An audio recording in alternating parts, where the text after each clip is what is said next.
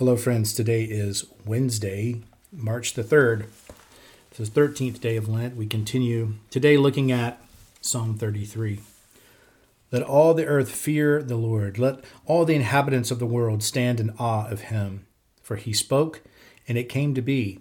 He commanded, and it stood firm. Truly the eye of the Lord is on those who fear him, on those whose hope is in his steadfast love, to deliver their soul from death, and to keep them alive in famine.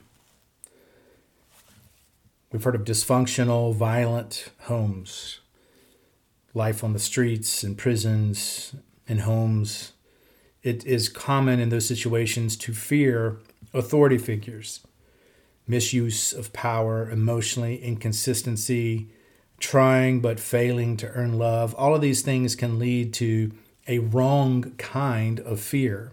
And as John writes about, there is no fear in love, but perfect love casts out fear. For fear has to do with punishment, and whoever fears has not reached perfection in love. That's 1 John 4:18. Yet the scriptures tell us to fear God as it does, to fear God as if it is one of the best things that we can do.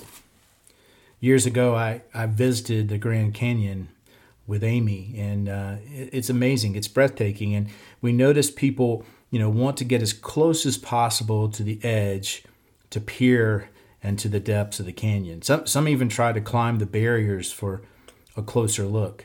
They fear falling into the abyss, but they still want to get as close as possible.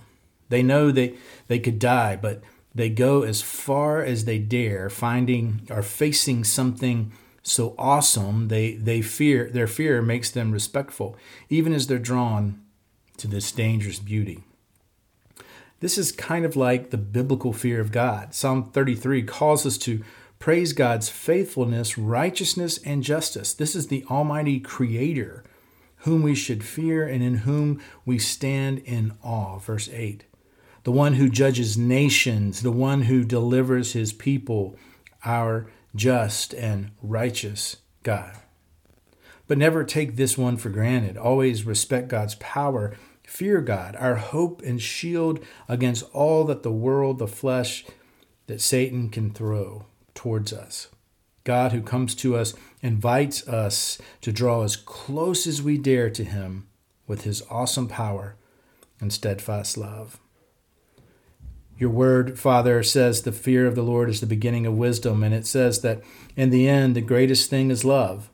Awesome and loving Father, help us to fear you more than any living person or thing. Help us to open ourselves to your love that surpasses knowledge. Fill us, Lord, with wisdom and love. Fill us with yourself. Amen, and God bless.